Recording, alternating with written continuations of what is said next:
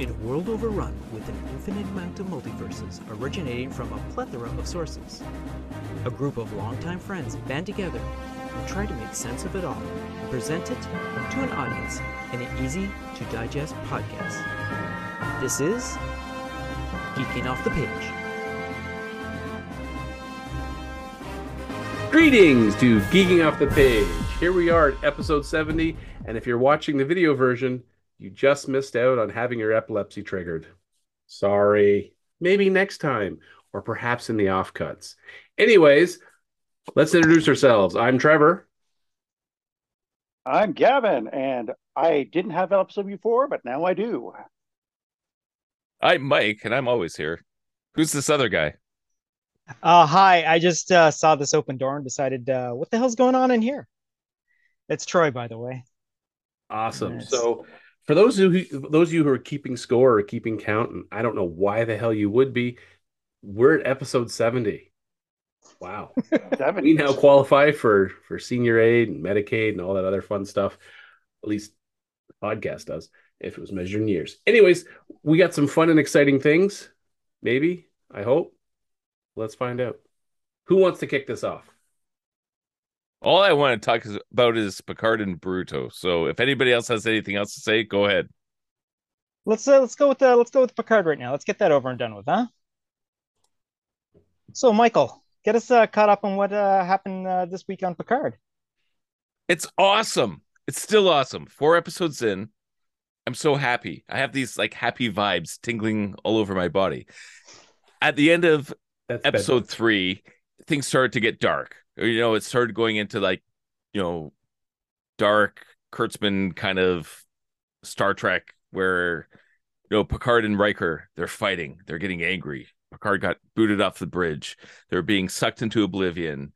You know, all hope was gone. All this kind of stuff was happening. So you're saying like any sort of Star Trek Next Generation episode at like the 45 minute mark before they do the Scooby Doo ending? And Yeah, but with less lights. okay. A hell of a lot less lights. Frack, man. It was crazy how dark it is. Yeah. but they're being sucked into oblivion. But the episode was great. It's- you know, the third episode of season three was amazing. This Yeah. one, I was so happy that they wrapped it all up real quick. It's like, okay, we got these conflicts, but you know what? Let's get back to what Star Trek is. So all the conflicts were resolved essentially Mhm. Which was amazing. The whole team starts working together. And that's one of the things that's classic about Trek, where everybody leans into their strengths and abilities and everybody pitches in to solve the big problem. And that's amazing. Like that's a testament to good writing. It was great. Yeah, like all that stuff was so good. The fact that okay, they have to get their way out of the nebula. They have no power. Everything's shut down. There's a changeling on board. They so things have gone to absolute hell. But the, the way they, first of all, get Shaw back into the picture, you know, Captain Shaw, because he's an old school engineer, so he was able to rewig what what the what do they call that? Like what the nacelles or whatever, in the warp core, whatever it Mhm. was. Yeah, they had to open up the nacelles to yes, yes. Okay, to absorb the energy of these Yep. Nebula contractions that Oh, Beverly oh. figured out. Reroute, reroute the warp drive to the main nacelle and, and make the replicators make pizza. Yes, Oh, exactly. they didn't make the pizza though. Okay, I Trevor, see. you It's should like have been putting a charge. Frama jam in the in a slimming slam throw. Yeah, it's, it's- well, not quite like that, Gavin, but close. So, anyways, they get him to do something. So that suddenly, this captain, Yeah. yeah. So they got all the characters involved. Mhm. Captain Shaw's, you know, fixing up the engines so that they can get power. Picard ends up taking the helm, which is the classic scene we see in all the adverts where he's sitting in the captain's chair and you know doing his thing. Oh, Troy. and I forget what I was saying. no, but it's basically all the characters come together to solve this mystery. They figure out who the changeling is. Um, cards at the helm. Was it the basically cook? flying. It wasn't the cook. It was some other dude. Oh. But what he did was, tech. yeah, it was like Commander Seven, is what she should have been called, but she was called what Hansen. was uh, Her Benson? actual Yeah. name, Hansen. Yeah. Yeah. So, you know, suddenly Seven realized that had to be the changeling because she's never called that by Geordi La Forge's daughter. So Mm-hmm. she got zapped, evaporated, and Picard has, has to fly this thing through space through the Nebula asteroid belt thing. So he's flying blind, which we've seen him do in the Next Generation, and they also set up the backstory with him and Jack Crusher back in the old days when they were just cadets. And so they're flying through. Beverly's figured out the contraction thing. They're able to basically surf their way out of the nebula just as the bad guys come in. And what you were saying last week, Trevor, about that whole portal device, that mm-hmm. MacGuffin weapon. So they had to dump that in order to go into the nebula. So already they've dumped the MacGuffin, which is super cool. Went in. Did Picard pick it up on the way out? I was so hoping that was going to happen, but they didn't say they didn't do anything about it. Yeah. Mm. Yeah, there But was wait, nothing, but at wait, least so far. But wait, yeah, so far. But wait. So as we're saying, you know, mm-hmm. all the characters are doing their part, right? So Beverly's done her thing. She figured out the whole nebula, the contractions, something like giving birth. Picard's flying them out of there. And it- just as the enemy ship comes in, so Riker comes in, uses the tractor beam to basically hurl an asteroid, a gigantic asteroid at the enemy ship. It's like such a hardcore Riker moment. I was so Yeah. excited. I was like jumping out of my seat. Here's like, my okay, question. this is what Star Trek's supposed to be. And not only that, before your question, then the nebula gives birth to all these aliens, and you get the classic lines from the opening of the series about you know new life and new civilizations, and let's get the boldly the heck out of here. Like all that stuff was so good. Anyways, there's way more to discuss in this episode, but I have a quick qu- couple of questions. Did Riker do the tractor beam thing by putting his foot up on the console and leaning on his on his knee? It had that vibe. It was very close to that vibe. But again, there was no there was no classic. You know what? What I've noticed is also since the return of Captain Riker, there's no head lean. He hasn't been leaning walking like he's his gonna knock over He it. hasn't been walking forward. He hasn't had propped up his foot on sort of thing. He did on a chair. Jonathan had back properly. surgery. Yeah, exactly. Yeah, he that's had the, back surgery to, to correct the the. He had some Yeah. lower back issues during the whole filming of Star Trek: The Next Generation. So when him putting his excuse me putting his foot up was to him relieve relieving some of the stress on his back. Yeah. So yeah, I So, did I not mean- know that. Yeah. there you go. Yeah, he said it in many interviews. Like during the whole run of Star Trek: Next Generation, they couldn't give him enough time off to have the surgery and recover from it, and he didn't want to tell people because he was afraid he would be replaced. So he never mentioned it until they were towards the end of the run. And then when it, when it finally concluded the last season, first thing he did is went and had that back surgery. So yeah, and, and a lot of the episodes, he's in like a tremendous amount of pain. I just I just say it speaks to how well good of an actor is that you don't really catch on. No, and I'll say like, his acting in this is the best Riker that we've ever seen.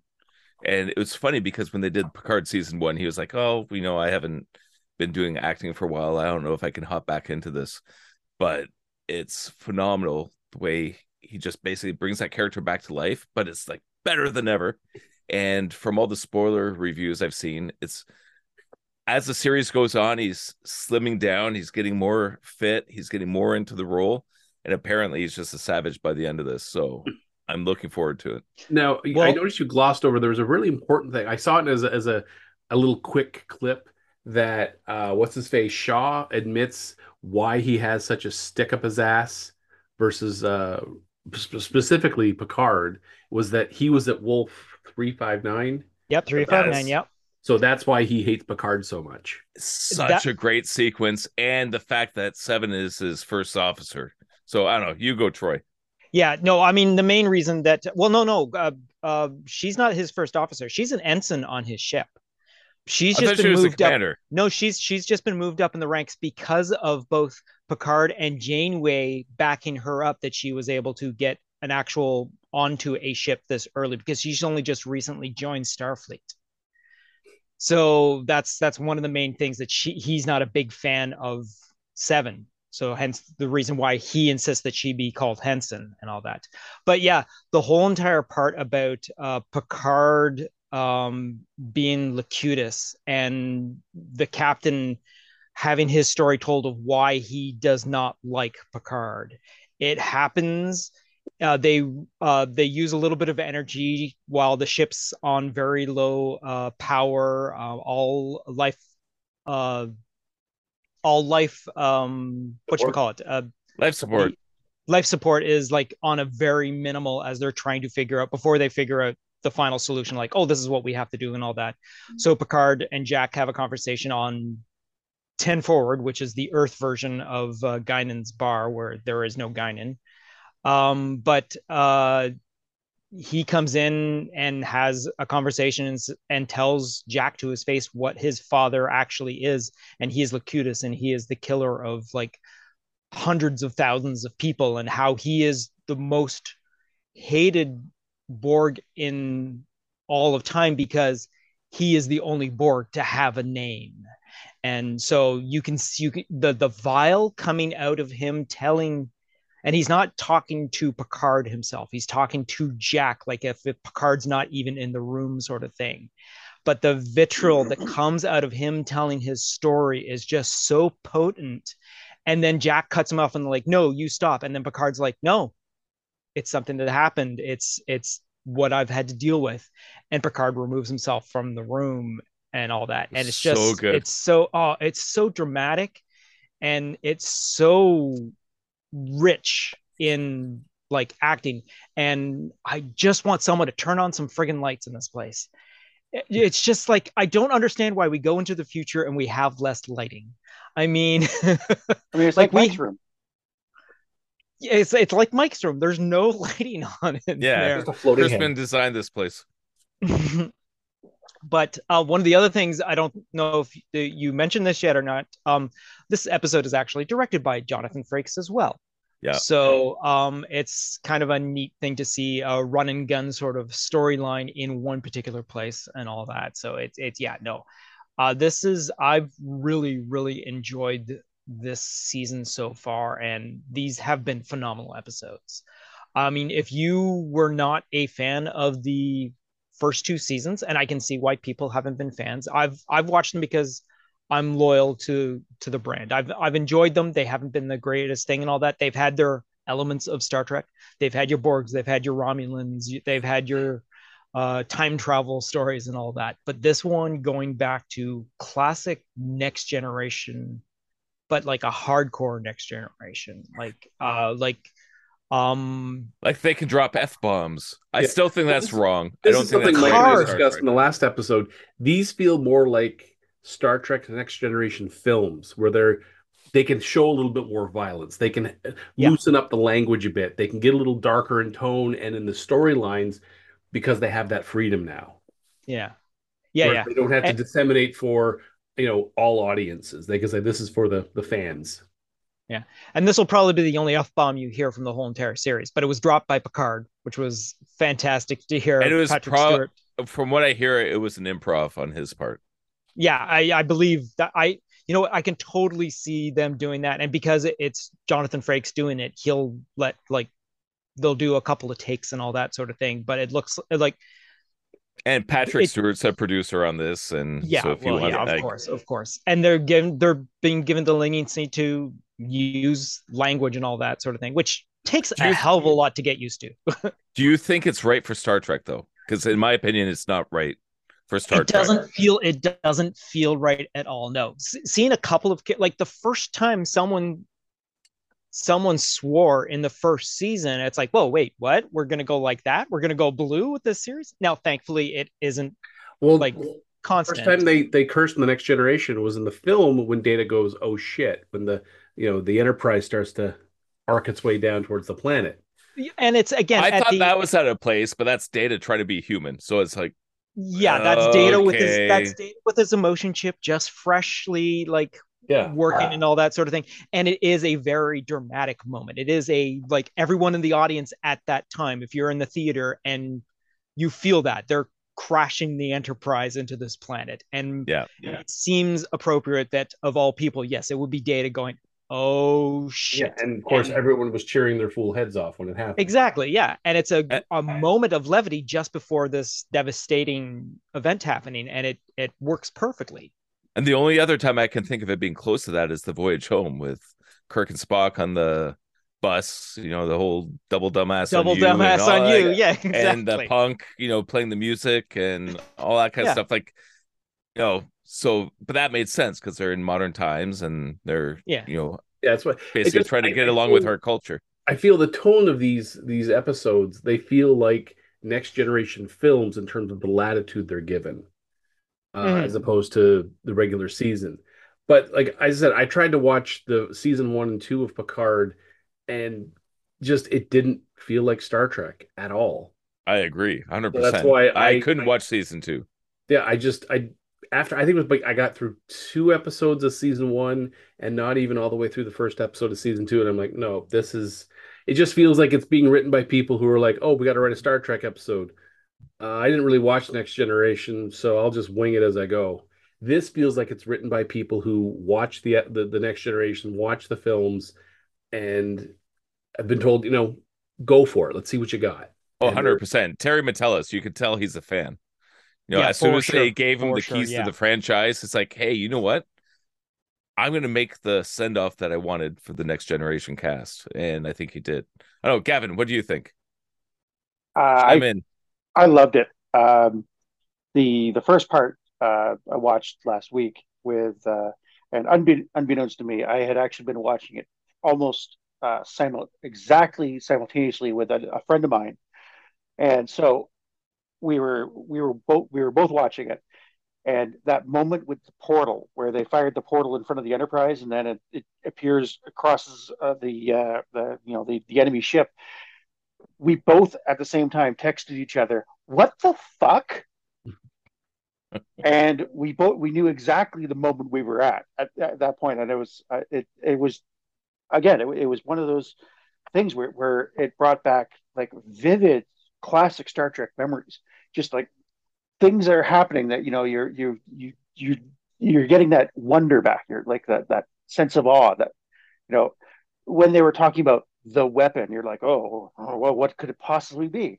And of course, you know, like uh, you know, my uh, my brain had kind of taken a hiatus from the, when the Starfleet Command or the sorry the uh, Star Trek re, or the uh, Starfleet recruitment uh, uh, building had been sucked into the the wormhole and then dropped back on, down onto San Francisco, and like I didn't even think that I didn't connect the two until they fired the damn weapon.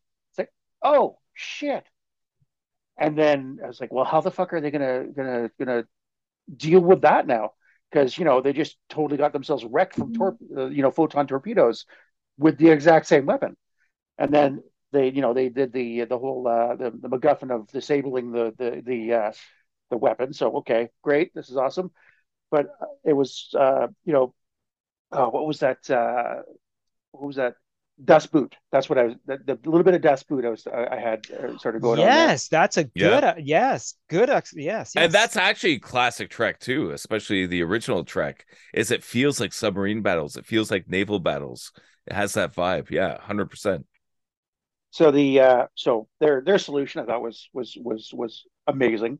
You know, I was just like, well, they got like zero, uh, like almost zero power and no shields, but if they had no no shi- or, or no shields and minimal power, what could they do? You know that it's like, well, what the fuck are they doing? And then you know they did the the the the cell, uh, you know, expo uh, like compartments opening up and channeling all the everything into the warp core. and like, oh, that's great. That's a, that that's a fantastic. And, like they even managed to make uh, you know uh, uh, Captain uh, Douchebag likable in his douchebaggery way.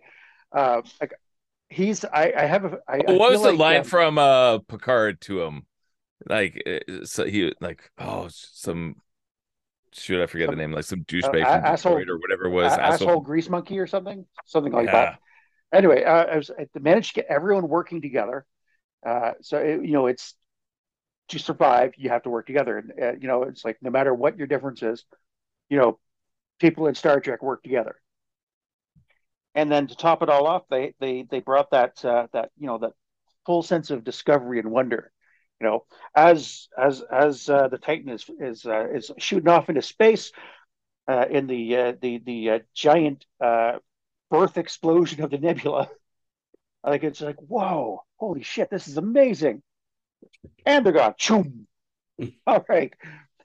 I mean, I'm sure they had bigger things to worry about rather than saying telling the science officer to go, hey, scan that, would you? But I I greatly enjoyed it. It was it was just such a it was, it was such a classic Star Trek episode.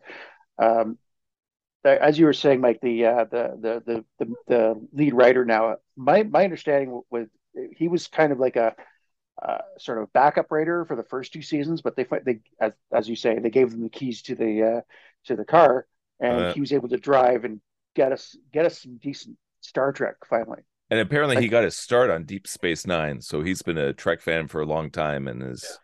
been dabbling in all of this. Where that changelings came from, and yeah, it's probably why he pulled in the because I was thinking about like because I've been talking about you know the changelings and the end of the Dominion War, even though they lost the war, the changelings wouldn't give up.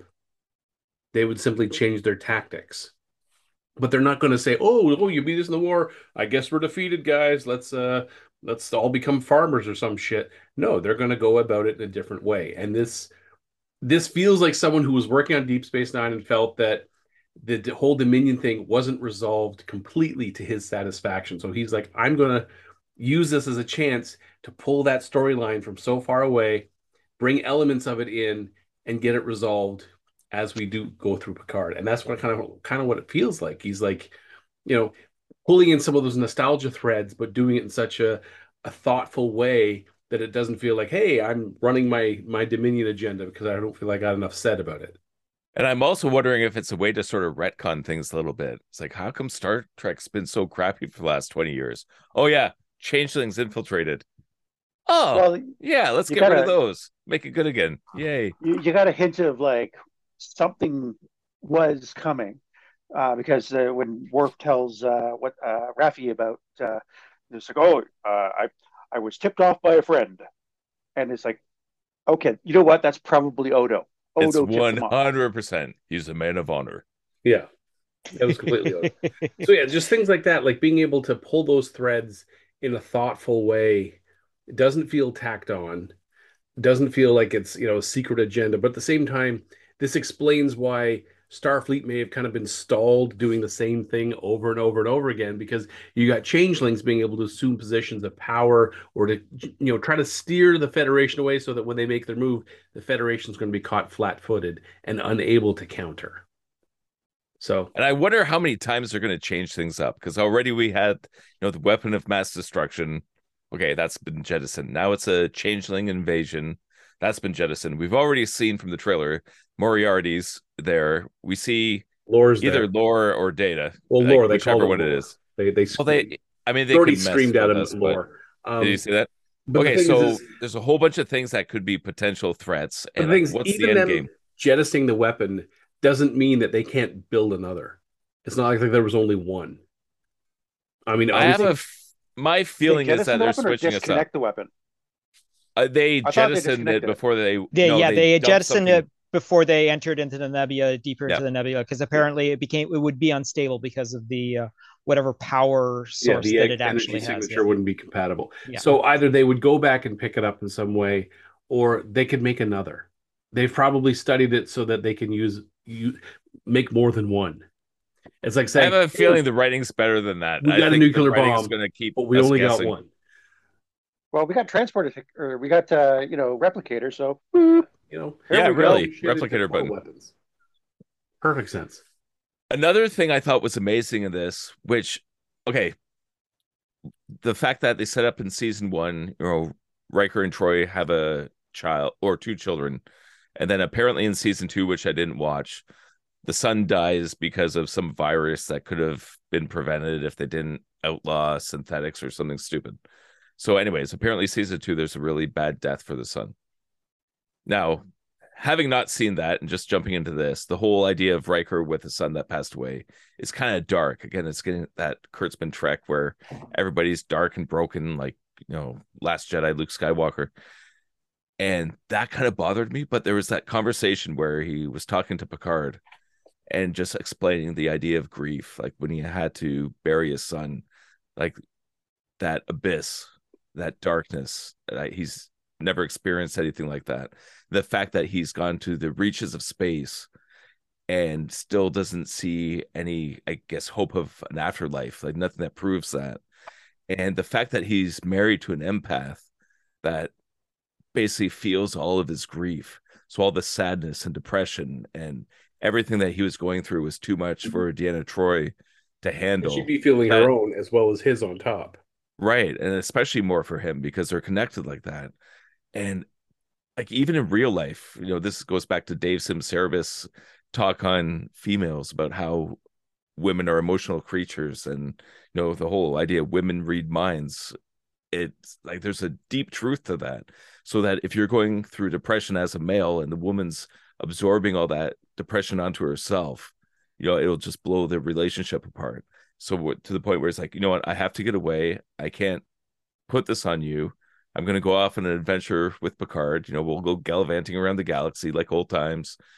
But the fact that he had to confront it in this episode and come to terms with it and then there's a really nice resolve for that where he basically calls troy up on the communicator on screen and they talk it out. And it's beautiful. Like the writing on that was so intense and so powerful.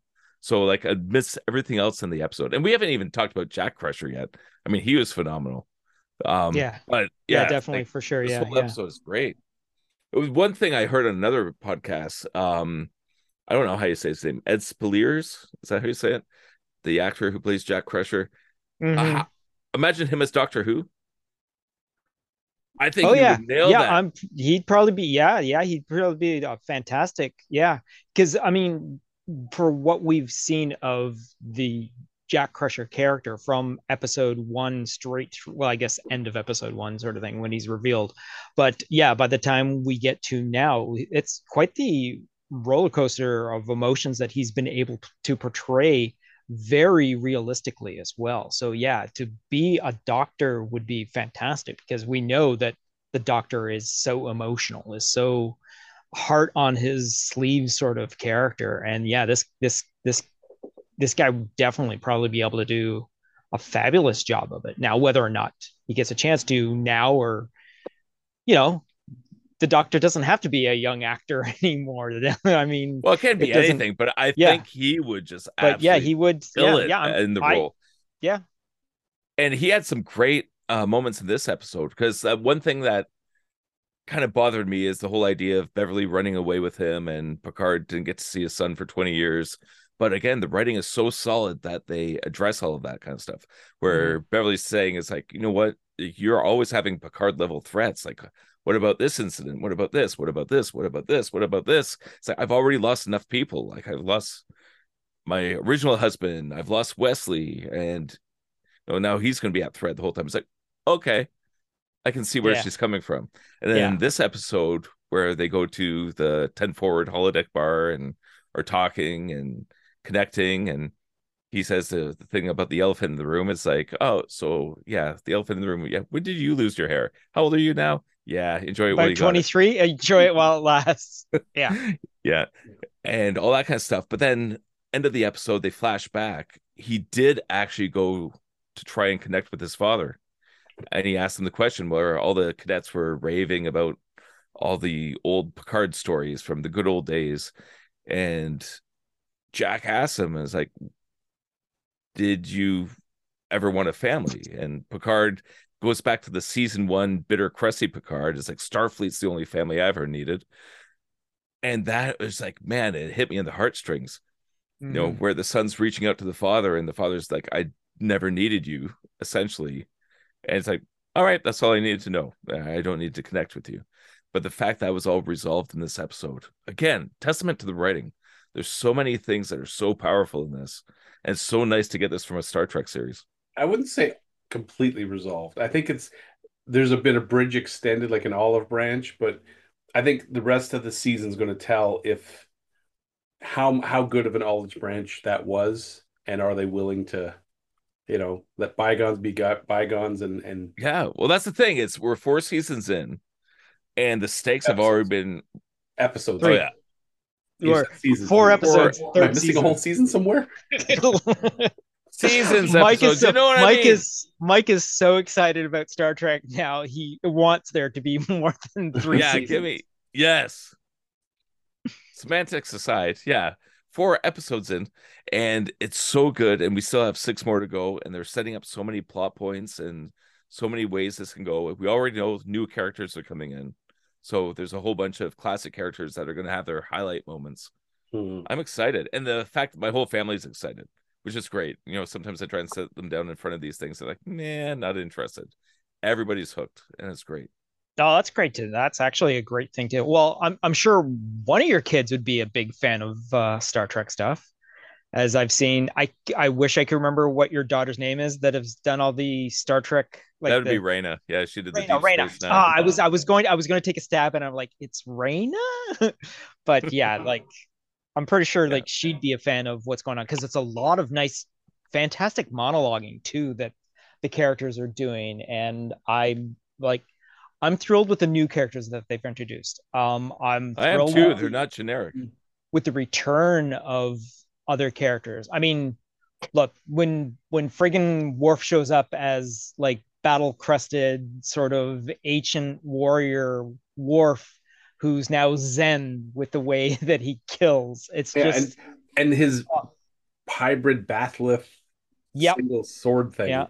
And the I- I fact love that the- they love- hired the original designer of the bat'leth to design the new sword. yes, like they didn't exactly, have to do yeah. that, but it's No. again, they're honoring the classic stuff. I love that the way that they altered they I mean there's some slight tweaks to Michael Dorn's makeup and especially the hair and all that and we actually now reveal that oh we can see his ears now which is kind of nice. Um but yeah the the new outfit is fantastic and all that and just remember executions are on Thursday. And um yeah so I mean I, I it's kind of cool that they put him and the Raffi character together. And of course, at one point, these stories are all going to come together, obviously, because they're going to find out how the weapon got taken out and that it's all changelings and all that sort of thing. And look, if a if mm, uh, Noir does not show up in this at some point, I'm going to be very disappointed because you've already thrown out the fact that you've actually shown a picture of Odo in this particular episode. Hey, find his uh, his vessel, find his resting vessel, and that'll be it. So she brings up, oh, a vessel. This is what it looks like. Oh, it looks exactly like this other vessel. No, the vessel doesn't always look like that. But hey, it just happens to be a coincidence that this guy's vessel just happens to look like Odo's vessel that's on Starfleet files and all that sort of thing, with a nice little photo of Odo in the bottom corner of it and all that sort of thing. So if he doesn't show up at least at some point in it, like you could even get away with like maybe a digital version of him, whether or not René is willing to go into the makeup and all that, because that's a hell of Well, a he passed away. Ooh, yeah, he pa- he passed away in René 2019. Auberge Noir has passed away. Yep. How long ago was this? Uh, it was 2019. Well, then I guess yeah. he's not going to show up. Uh, oh wow, that that kind of sucks. Oh, Yeah. Uh, Well, which I, is I, why I, I I, will miss his gravelly voice. Which Yeah, is why I think that's- you know they paid tribute to him with the whole you know a man of honor and the great link. yeah. Okay. Okay. All right then. All right. All right then. That that changes the whole entire. I was unaware when the. Okay, I'm gonna have to look this up in between uh, conversations and all that sort of thing because uh, now I'm, I'm curious and all that sort of thing. But again, if it doesn't lead back to some sort of connection to Deep Space Nine, I mean, it's it's it it's got to be like because of course here's another thing, okay? Because I've been lit, I've been sort of listening to spoiler podcasts, but I keep cutting them off before they start giving away too too much. spoiler. But you know when um, oh, what's her name? Amanda Plummer, Vadic. Mhm. she cuts her hand off because she's a changeling Yeah. and starts talking with the other like the the meat puppet hand thing Mhm. that sh- she's talking with when they start talking about that it started sounding like it wasn't a changeling you know they the way they were doing their spoiler review they were kind of dodging around what it was so i think it goes even deeper than the dominion deeper than a changeling infiltration i'm curious to see how deep this rabbit hole goes Clearly a Picard level threat. Exactly. Yeah, the way they even set that up with the dialogue. Yeah, it's great, and I'm excited. I love to be excited about Star Trek. It's been decades. I uh, I would like to call out that uh, Michael Dorn has some serious moves for a man who's like in his early seventies. Oh, for sure, He- for sure. he was yeah. moving quite quite uh, fluidly I- for. I'm not Yeah. sure it was him because remember it's all fuzzy and hazy. So it's looking through the. I think that was a stunt actor, and then for the final when he helps pick her up and says his line, I think that's where it it changes. Could Um, be. Same goes with Beverly Crusher with the action sequence in episode one. Uh, but honestly, all of them are moving pretty good. Because, okay, this is another thing I had in mind is that this is all basically like grandmas and grandpas in space at this point. Right. and yeah. like if they had done this 10 years ago, it probably would make a lot more sense, you know, with the age, you know, 80 year old people with children and I don't know. It- it- at this point. Yeah, it's the future. Okay, fine. I get it. But if they had done this earlier, I think the whole story could have been better. That said, it's still amazing. Like I'm willing to, you know, suspension of disbelief, you know, 80 year old action heroes in space kicking ass. I'm still loving it. I mean, at least we we don't have a an expendable situation where, you know, you got Stallone basically bouncing around jungle floors, seventy one years old, seventy two or whatever, how old he is now. I get it. I get it. But it's. I think it's. I just wish when they'd done the flashback episodes with Picard, they just de-aged him a bit, like not a tr- tremendous amount, but just a little bit, just so that They, there's a I nice. think They they did, did a they little did. bit with this. they did yeah, a little de- yeah, they did a little de aging when um, Picard and Riker were in um 10 forward on Earth the actual 10 forward on Earth No, no, I'm talking about like when he's talking to the cadets. That was Uh, only well, no five that was only years five years ago that was only like five years ago though like that I was a think flashback they of did five a little years bit of de-age as well. Uh, at least to me, it seemed like they smoothed them out. My my biggest gripe with the de aging that they did when him him and Riker were at, in ten forward was sometimes it looked okay, but then there was this moment where it looked like uh, he was he was X-Men? wearing a Picard mask. yeah Like, it totally it- looked like, X-Men Origins yeah. Picard yeah I mean Patrick Like Stewart one yeah, of the yeah. one of those super facial scrub things, you know. It's just but Yep. but, but it's like a Picard mask. Mhm. I mean, I get the budget. You know, it's not going to be feature film quality. I mean, that they could have taken a page from Star Wars and like done a, a season two Mandalorian with uh, Luke Skywalker. They they did the deep fake using old Sp- Skywalker on uh, someone else's face, or sorry, young Skywalker on someone else's face, but with the same voice. They could have probably pulled that off, or uh, what? Get whatever. What, what's his face from, from X Men First Class?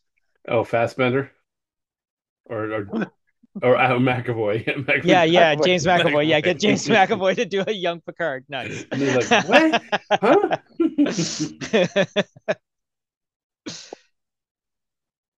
But I- then. I, I think all in all, I'm from what I've seen so far of it, I'm really enjoying it. I think already for me, I'm two episodes in. I am far more satisfied and willing to watch than I was in the first and second season of Picard. It's like they've learned their lessons. Like, all right, let's let's do this right. And that's independent of Mike showing his true love for him being a, a Star Trek geek, right? No, this is all from me being a geek. Trevor okay, is just, all right. you know, picking up on this frequency. If somebody as bitter and crusty and angry as me is enjoying it, Trevor's like, it's got there's got to be something good to it. Yeah. yeah, maybe we'll have Bob Ross paint the universe and enjoy Star Trek again. Hey, this is Troy just stepping in with a little bit of editorial with the conversation that was just had. That, uh, yes, it is correct that Michael and Trevor had correctly identified the ranking of 7 of 9. uh, December 8th, 2019 is when René Auberjonois passed away. He was 79. And as a current date, uh, Michael Dorn is 72. He's he's still pretty spry for for 72. Yeah, yeah, yeah. All right, let's so take us take us on to uh, Boruto, Mike. Uh, I've uh, been I again I've only been following the series through your exploits, so uh, get us uh, caught up on what's going with uh, Boruto. Okay, shit's going down. Um, Kawaki. Next subject. yeah, Kawaki is decided he has to leave the village in order to protect everybody. He realizes they killed, like yeah, him and the crew killed Shiki, the Otsutsuki mastermind, and people are coming for him, and he's finally kind of understand what it meant to have a family and people that care for him. He doesn't want to put them at risk. So he's going to leave the village and offer himself up as basically a sacrifice. And but the whole sensory unit, so all these shinobis, they can lock into chakra of people within the village. So they're doing this as like a protection thing. So if anybody leaves the village, they'll know. But because he's Otsutsuki, he basically has like a chakra cloaking device. He can shut it off, and he learned shadow clones as well. So all these people that are spying on him to be like his bodyguard, he has to get through them. So he, you know, goes to get rid of some recycling, job, jumps into a bush, makes a shadow clone. The shadow clone goes to the bathroom in Naruto's house, and then he buggers off. He takes off into the forest. But Boruto, because he's also going through this Otsutsuki ification process because of his karma, he's like, "Whoa, something just went wrong." And so he tells his dad, say, hey, you know, something's wrong. He's like, nope, the sensory team doesn't sense anything. It's like, dad, seriously, something's wrong. Something's not right. Kawaki, what are you doing there? They're banging on the bathroom door. They've eventually busted out. He's sitting there on the toilet, and then the shadow clone poof disappears. It's like, crap, it was a fake. So Boruto takes off into the forest to track him down and it's the first big fight sequence. It's not even that big, uh, but it's intense. Of Code, the new big bad villain, confronts Kawaki. You know they're about to have a throwdown. Boruto shows up, and Kawaki says, "Hey, butt out of this. You know I'm here to protect Lord Seventh. It's like Boruto saying, "You know, Dad wouldn't want you to do this." Say, like, "Well, you can't tell me what to do. I'm doing this. It's my decision." and Boruto saying, "Okay, fine, I understand, but it's my decision that I'm going to protect you." And then he puts the karma up, and it's uh, you know fight mode, and that's where it ends off. So whatever's going to happen tomorrow morning, it's going to be epic. It's so good. And another interesting thing I was thinking is I've talked about this in previous podcasts. I think the two best sequel next generation series that have ever been done in any entertainment is Star Trek Next Generation and Boruto. I find it so fun that right now we have a next generation show that's actually done well and this Boruto series coming out. So I'm having so much fun with entertainment. It's amazing. It's a good time to be a geek. At least in the kitchen household, right? Oh yeah. Everybody's yeah. enjoying it. Yeah. Everyone's hyped that's great. No, that's that's fantastic. And I mean, to have something that's also been running for as long as it has been, for it to still be as engaging as it was. Now, is it still like the same? Like, is it the same original writers and all that sort of thing involved with it from original Naruto, or have like um, people passed on? Originally, from... the like the original creator passed it on for someone else to do. I forget all the names. Okay. I have to Google it. Mm-hmm. But so I'm not even going to ask you to try and come up with those names, but yes. yeah, someone else can Google it. But the so they were handling the original story, but at some point they were getting to a point where it's going to be like a Naruto conflict, and you know there was talk maybe Naruto will die or like something big was going to happen. Right. And he's like, "Oh no, I'm stepping back in." So he stepped back into that, and I'm pretty sure that was the whole Kurama death you know the nine-tailed fox. Mm-hmm. So basically, they nerfed Sasuke and Naruto, so that you know the next generation has to level up to defeat the new threat. And I'm pretty sure that's when the new or the original creator came back into the series and started giving his input. And yeah, things have gotten so crazy since then. Again, great writing, so much fun, good action, good animation, and the fact that it's been something like four episodes of this new series and nothing a whole lot has happened yet. They're just setting the stage for everything but you can see it building and you can start seeing what's going to happen because they've done some foreshadowing. Yeah it's going to get intense. So much fun. If you're not watching it watch it. It's fun yeah but now's not the time to suddenly jump into it sort of oh, thing like... jump into it it's so good if you jump into it now, you'll have like you know two decades of stuff to catch up on. But go for it. It's yeah, in between so in between new episodes, you can catch up on what Hey, you've I missed did over the past. Since we've been starting this podcast, Mike, you've been constantly been catching up with Naruto, Boruto sort of thing. So I mean. Oh yeah, yeah. So it's it's it's quite the undertaking, I'm sure, but uh, I'm sure there's definitely those out there that are willing to do that sort of thing. But uh, and it's yeah. great because the writing is so good that as an adult you can enjoy it, and you, you skip the fillers. I know I gave Trevor the list of the filler Mm-hmm. Mhm. episodes you can skip, but the fact that kids can enjoy it, and as an adult you can enjoy it as well. It's well also the fact that it's also the fact that the information is out there like, like if you're starting from like now to start watching it you watch these episodes. You watch this collection of episodes and then you can jump over a bunch of them and do this and all that. The fact that there are people out there that have realized okay you don't need to watch these seven episodes because it was just like whatever sort of thing. It's just backstory that means nothing in the future sort of thing and all that. And right. i highly doubt they're ever going to get back to it sort of thing. So the and fact you that can do you can do the thing too where it's just like okay what's the best arc like what's the number one rated episode that you can Right. literally go to that and jump in i mean that's what we did with doctor who as well just looked at you know what's everybody's favorite doctor who episode watch that Mhm. one it's like yeah that's pretty damn good okay let's watch them all Yeah, yeah, I see. Okay. Well, I mean, that's also a good testament to the actual show itself that it's prevailed for so long. The fact that it's even a different language to begin with and how it's been able to survive its translation and all that, because you don't get a lot of uh, stuff out there that has stuck around this long. I mean, you do have certain things like you've got your Pokemon, like that just celebrated 25 years of being out there, sort of thing, in an animated form or in some sort of form and all that sort of thing. yeah But- my one son started watching one piece Yeah. that's another big one Mm. for anime have you guys ever watched that i've never watched it but he's watched No. I think I watched like a like the first episode or two. Yeah Eh.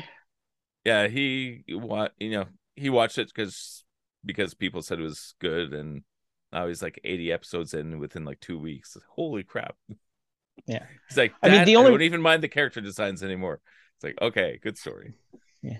I mean, I know about it because uh, Adrian's boys collected the manga. Yeah. And uh, um, and played a bunch of the different video games and all the different systems that they had and all that sort of thing. So I was very familiar with a lot of the storylines and all that sort of thing. And it's it's a big uh, fan base in uh, this household as well. So it's it's it's something that is, I mean, who doesn't know what the Naruto run is just by saying those words? You know what the Naruto run is. So it's it's it's just something that has absorbed itself into the culture that uh, it's like your Hello Kitties and all that sort of thing. It's it's it's Yeah. just something that survived the translation across the sea, and it's it's it's taken hold and it's got such a giant fan base, which is anything a that has that fantastic much thing. love after a couple decades where Mhm. you keep hearing about it and you keep hearing about it Yeah. it's like okay there's something there like Yeah. even if it's not your cup of tea there's something there like there's something Mhm. that's connecting to a wide range of an audience that's keeping it going for that long so You definitely cannot deny it. Yeah, yeah, yeah. exactly All right. Hey, Gavin, what do you got to bring to the table today? Aside from my Oh, kitty shit. Oh, let's see. Well, as you guys know, I've been uh, trying to sort of figure out Gundam and where it uh, where things kind of lie. Uh, at last count, I think there's at least that I've sort of started watching. I, th- I think I've watched about bits and pieces of at least five or six different series so far. Uh, the most recent one being Iron Blooded Orphans, uh, which uh, surprise, my uh, my bio dad is another voice in it. Sweet. Uh, it's um, the Iron Blooded Orphans is uh, an interesting one that uh, t- touches on some seriously heavy topics in in in uh, in, in some ways. Uh, essentially, it uh, it touches it touches a, a lot on uh, child soldiers, basically being pressed into service, forced to undergo operations so that they can uh, they can operate these uh, you know these uh, not not Gundams but mobile suits of some sort.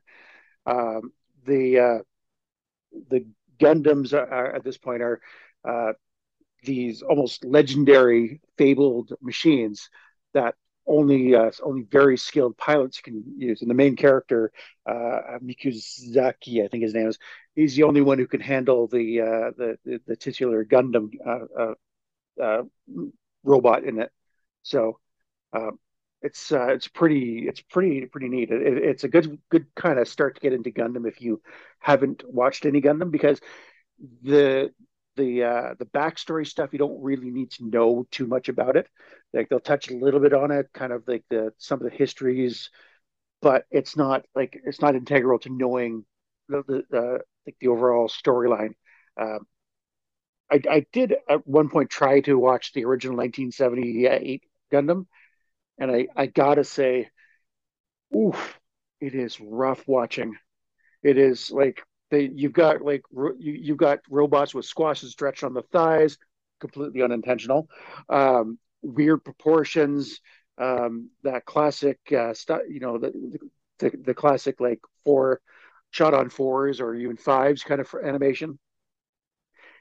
Oh, it's you're just, talking. You're talking the yeah. Okay, I was about to say, wait, what the newer stuff? Oh no, wait. You just said you were jumping back to the older stuff that would have been hand drawn. That would have been not by yeah. not by yes. Okay, I recently like why why are they doing squash and stretch on mechs right now? I'm like, oh wait, you just said like 70s yeah, anime. Yeah. Yes, of course. Yes, um, you're hand drawn. You can't help but have squash and stretch whether you want it or not. Yeah. Proportions were not uh, as as uh, well controlled as some of the other ones. Like over the years with uh, with with mecha style anime, you you started getting to, to the point where uh, you had like dedicated mecha teams, like putting all the all the details in there. Like Gunbuster, can you imagine? That, like you're the you're the poor schmo has to figure out where all of the the cables are on the uh, for the in betweens. Um, but I, I got to say, of all of the uh, all of the genres to, to benefit the most out of uh, you know like good CG uh, these days. It's it's mecha stuff, and Gundam has definitely uh, leaned hard into it into a lot of the shows.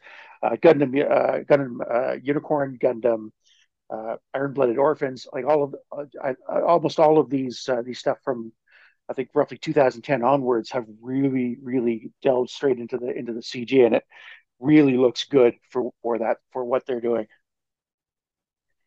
But um, yeah, it's it's an interesting journey, like trying to figure out Gundam. Uh, there, there's like at uh, last uh, when I was looking through the list, I have, I have a friend who uh, sailed the high seas and hooked me up with some Gundam. Uh, there, I, I think I have about 400 gigs of Gundam to go through. Oh shit! 400 gigs. Okay. Yeah. And spanning from this that from the late 70s to modern, uh, including the uh, the Gundam uh, Witch from Mercury series, which is also uh, quite good. Um, is this all anime or manga? A- anime. Right. Uh, Iron the um, uh, Witch from Mercury has starts starts off being kind of like a like a one of those light-hearted almost shows with the this, this girl who pilots a Gundam is is is recruited into a new school you know, and makes friends and blah blah blah. It's all happy, and you know, she's all, all she, she's the uh, you know easily embarrassed type. She's always hiding, super shy, and um, it hit the uh, very last episode of the story arc, and let's just say um, there was some things that shocked. I think people who were lulled into the uh, uh, the, the the high school mentality. Let, us just say, you know, uh, you know when you slap a, a bug on a on a table? Mm-hmm. like that? Mm-hmm. uh, you uh, you know it, it's kind of squished on your hand. You're kind of like you know wipe it off. Um, there's a there's a scene where a gundam does that to a human and that's where they left it. And i actually okay. i actually like I, I was fooled into it too. I was like oh this can't be all that bad. I mean yeah you see people getting shot. You can see getting uh, you know you you you know intellectually they're probably dead. But you're, you're not seeing like you know they're you know the the life force like gushing out into space and evaporating or whatever or uh, or but this is the most graphic death I've ever seen in a Gundam show. So um yeah that took me right off guard. And uh, the almost the, the the entire brand new fun uh, fandom that hasn't really watched Gundam before was did did a collective what the fuck No, was it done in a good way or a bad way? Oh, it was done as to to save uh, another main character. So, So All the the, right reasons. overall effect was it was shocking but good in the Yes. episode. yes, yeah. Um, I mean, Gundam has always uh, like all- like the, the the the overarching theme is is basically war is shit. You know, people are going to suffer. People are going to die in war. Um, you know, everyone uh, like both sides of the conflict. There's there's uh, there's people with good uh, good intentions and bad intentions, and Witcher Mercury Mercury is absolutely no different. It's just it disguised it really really well for the first twelve episodes. Everybody poops. Too much, yeah. Uh, okay, what about you, Trevor? What do you what do you bring to the table today? um. Well, uh, episode two of season three of The Mandalorian. Mhm. Did you actually watch the whole thing? Yes, yes. Hey, we I- were talking last week how happy you were that they didn't go to Tatooine. So what did you think about and the course, beginning first of they do. episode They go to Tatooine. during um, Boonta Eve. During yeah. Boonta Eve. Doing during Boonta Eve. Um, I did like the fact that the um Peli Motto is has the, the Jawas out, you know, stealing shit off of off of speeders, making them Yeah. inert, so the people have to come to her to fix it, and then she's like, "Yeah, put the shit back on. We got a paying customer." To me, that is like you know Tatooine commerce at its finest. Um, I did like the fact that R5 makes an appearance back from A New Hope, and he finally gets his due. He finally gets to fly a ship. Um, Yeah. You know, because up until this point, we saw him with a bad motivator, and and that was it. That was the last we ever saw of him. Now he's at least you know he showed up, I actually Um, didn't like that, but keep going. and the of the entire episode, the thing I liked the most was the fact that we got to see a mythosaur. Um, yes. Yeah, that was kind of I love the fact that they they mention it and you're like, "Oh, wait, are we going to see a mythosaur in this?" And then when the eye opened, I was like, oh shit. Well, let's Yeah. see if, if her rocket thrusters underwater can go faster than it swallows them. Yeah. Yeah. Um, so I was that and whatever that whatever that creature was down in the bowels that kind of reminded me of like one of the the monks from Jabba's palace in a way, um, with a creepy eyeball. Um, it was an Oh, interesting right. character Yes, design. yeah, the the the yeah, the organic eyeball inside At first, I was that- like, "Is this yeah. kind of like a General Grievous sort of thing?" And then no, I no, was it think I was thinking the it was exact a same much thing, yeah. cooler looking exoskeleton that it used to walk around, and it's like little exoskeleton that kind of moved around and like popped its head off and jumped into the big exoskeleton.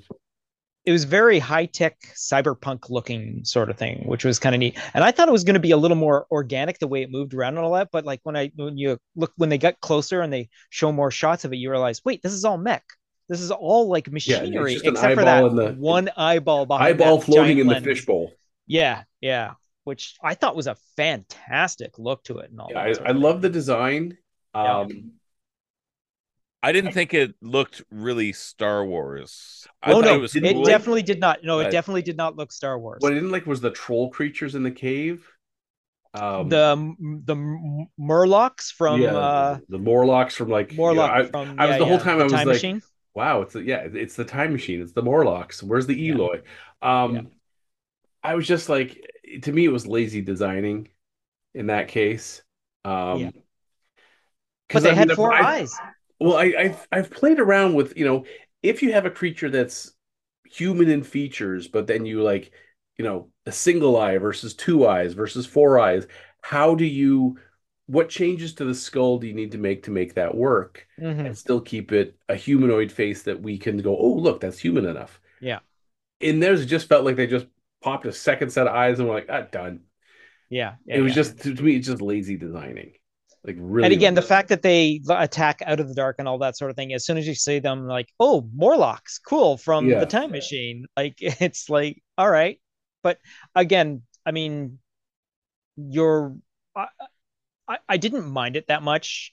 I like the fact that uh, friggin' Grogu was able to kick one of their butts sort of thing. That was kind of neat. Yeah. But again, it's something you saw and see that's the thing too. It's something you saw in the trailer. It was one of those moments where you saw that cave opening and this guy come Well- out and Grogu flowing out. So you knew that's what was Yeah. attacking. Well, it was also when when Grogu and, and R five get the ship back to Bo Katan and she comes running Mm-hmm. down, and it was just like, what's that? What's that, Lassie? Timmy's falling down Timmy's the well. stuck in the well. Oh my god, like, I was thinking the exact same. Thing. Oh my thing. god! Yeah. Could they not make like like maybe have R five beep beep beep and then the droid say, "Oh, the such and such," but no, no, they do the whole "What's that, Lassie? Timmy's falling down the well" sort of thing. I Yeah. just like, oh god. I will admit oh. though, I will admit though, it was kind of cool because the emotion that they evade they they brought across on Grogu's face when he popped his head out of the canopy, like Yeah, of course they I- show there's no one in the ship and he pops out and his eyes he looks so so scared and sad but, but it thing. just it there should have been the droids were part beca- part of the conversation to Yes. kind of fill in so that Yep. Bo-Katan's not trying to like what's this little alien I, I I don't know who's speaking a language I don't know Timmy's Yeah. falling down the well well Yeah. let's go then yeah, yeah, yeah, was- exactly. yeah so that's I, I think that was the part that was kind of missing And I for me, the writing for bringing in the R5D4 and changing the ship, it's like such an obvious plot point. It's like, okay, we need an astromech because he's going to be stranded. So Grogu's got to fly back to get help. And it's like, oh, come on. The whole thing seems so contrived to me. Yeah, for me, it was painful. Well, because Now- originally the reason he wanted the IG Eleven to Yeah, was to- to basically check to the- go to the planet to help him find out, and the fact that he no longer needs them. Is he going to go on his future voyage to find more uh, another processing chip for an uh, a G, an IG Eleven droid? or is he just going to say oh don't have to do he that doesn't now? need it anymore, right? Now, what I did like was you got to see the difference in fighting styles between the Mandalorian and Bo Katan. Yes. Same sort of situation. She, yeah, I- She I knows think how to if they use that duel, he's not keeping the dark saber for much longer. Yeah. and No, you no. notice she did not suffer from the same uh problems using the dark saber. It didn't get heavy for her. No. So, yeah, she's the rightful user of it. So, So Yeah, does she yeah. keep, get to keep it now? 'Cause she No, because she had he she hasn't won it in battle. Yeah, You have to win it in a battle. You can't be given over. It can't be lost and found. Apparently, it has to be sur- it has to be surrendered during battle. yeah, and I have a feeling it, when they duel, she's not going to have much problem taking him down. I love the fact that she used the lightsaber defending shields on her gauntlets, which is kind of neat, which is something they've established in the Clone Wars cartoon. Mhm. Um, I I really I look. I'm I know you guys are having problems with the stories being so. Hey, let's just have this happen so that it can have this happen. Like R five D four was the perfect example for that, and I agree with you, Trevor. Yes, the design of the Morlock characters and the Timmy fell down in a well sort of thing. I was thinking the exact same things. And the Um, alligator eating children. Like, does that give you Disneyland vibes? Oh, for sure. I mean, alligators eat children all the time. What's wrong with that? but um i i i think the best thing was to have viewed these two episodes back to back because i watched them like the day they came out and all that sort of thing Mm. but my daughter hadn't seen them yet so we watched the two of them back to back and these two episodes flow as a one piece episode because like the first episode was like 35 minutes the second one was just over 40 and all that and the two of them flow together like a really nice straight story if you can do a skip through and all that I, I Talk about thank skip through. The second episode took me 10 yeah, I, minutes. I saw I saw your play by play in the comments there, Mike, about how you took two minutes to watch a 40 minute episode sort of thing. so I mean I'm not I I and I don't blame you. If you're if you're not catching the vibe, don't torture yourself. There's no reason for you. There's so much out there out like and you've discovered stuff out there that is more important to you than stuff that you want to be important to you. And you know what? You really shouldn't hinder yourself on not watching what you want to watch. Don't And the force thing yourself. that- the thing that makes me sad is the end of season two made me so happy. For me, that kind of rekindled my love for Star Wars Mhm. when Luke Yep. Skywalker showed up. It's like, oh, Yep. finally a redemption. Uh, because okay, I haven't been a fan of most of the stuff for the last couple decades, sort of like Star Trek. But when Luke Skywalker showed up, I got so hyped and had so much joy. And then in Boba Fett, which I didn't like, except for the two Mandalorian episodes, and I was like, looking forward to this one. And so the fact that the first two episodes are like bad, bad video game side quests, um, yeah, it makes me sad. I just want and to the fact again. and, and the unfortunate thing is the fact that uh, Dave Favreau has uh, come forward just recently saying we don't have an end for the Mandalorian. There's no end story to this. Like this can go any way we want. So you know what? You're going to have a lot of your side quest video game plotting unfortunately it looks like. It's going to be hey what's going to be this episode okay? I have to take this to this person to get this thing and then i have to take this thing to this person to get this thing or i have to go over here to do this i have to meet up with these people sort of thing. And unfortunately that's what it looks like it's going to be. If it if they're going to do that i hope they decide to make it more of a a, a lone wolf and cub story as its core piece. I don't want them to be dealing with Mandalorians. I want them. I don't want him to like if he gets his redemption because he's been in the waters under Mandalore and all that, and become one of his cult again. That yeah. people will like him because he had a bath. Exactly. Yeah. No, and I'm I'm agreeing with you there, Mike. I I think it's a silly thing, but it's his culture, and that's the way they deal with it. I know that Bo-Katan and most of the other Mandalorians are not like that, and his cult is like that. So that's the way it is. That's you. You have to drink their Kool Aid if you want to be in their gang, sort of thing. This is so the way. This is the way, and that is how it has to be for him his he it's the only way he knows how to be a mandalorian that's why he was so surprised when he walked into mandalorians and they took off their helmets and he's like you're not mandalorians and i'm like oh you're one of those people sort of thing so i mean it's nice to see i like how they decided in the first episode like okay here's what happened with all the mandalores between second season and third season oh it's just one line sort of thing oh what happened to um moff gideon and all that sort of thing i mean uh, moff uh, uh yeah moff gideon right mm-hmm yeah, what happened to Moff Gideon? Oh, he's off on his trial now. And what happened to Cara Dune? Oh, she's a secret she spy. Got fired by Disney. Oh, they didn't from she got Gucci. Sort of yeah, so yeah. I mean, yeah, so they, they basically they rebooted their own system with like a couple of lines or sort of thing, yeah. like to like yeah. But I mean, for me though, like I thought they set up the whole idea of reclaiming Mandalore mm-hmm. at the end of season two Yep. That that like just go hard into that. That would be neat. It's a whole race, this whole sect or cult or whatever you want to call them, like reclaiming the homeland. That would be a strong story. It would be. We have but... alligators eating babies and having baths. Like, but but the problem is, is uh, Grogu, neither Grogu nor the Mandalorian nor the retaking of Mandalore is talked about or explained in any way post Jedi. Like in any like as bad as the Force Awakens and all those, they're never mentioned. So it's almost like again the Bad Batch because they're never mentioned at all after you know into New Hope or any of those. It means they they disappeared into obscurity or were picked off one by one until now the flip side of that trevor is sort of what you were saying last week is it's so far on that outreaches of the galaxy that eh, we just didn't hear about it. You know, the camera's going that way. We're gonna go see that story. That didn't intersect with anything else. Maybe. Well, it is a giant galaxy. It is a giant galaxy, and there's so much. Although they all seem to get get back to Tatooine, like they do. Okay, that that pisses me off. go all the way to Tatooine to get R five D four. Like, what the hell? My question: okay. was, there wasn't an R five on the other planet where they couldn't get the IG unit? Yeah, there's got to be something. It's an astromech. It's like a toaster.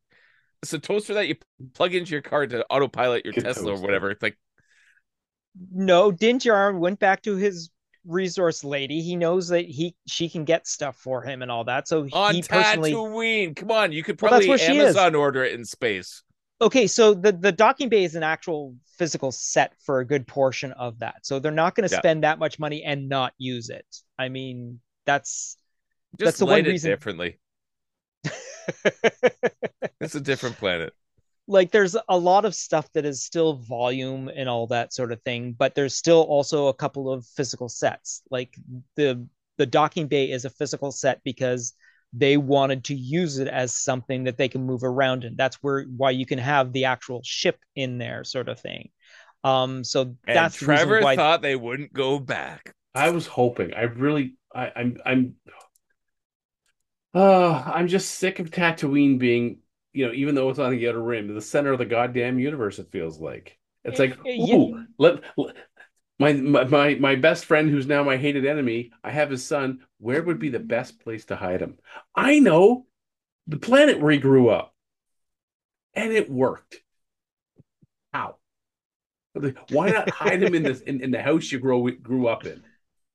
Yeah, exactly. Yeah. I know we've talked about this before, but I like the whole idea that that wasn't where Anakin came from, and that Uncle Ben was actually Obi Wan's brother from that original script that was floating around back in the Sheridan days. Yeah. Yep. Yeah. I thought that was awesome. It's not Uh, canon though.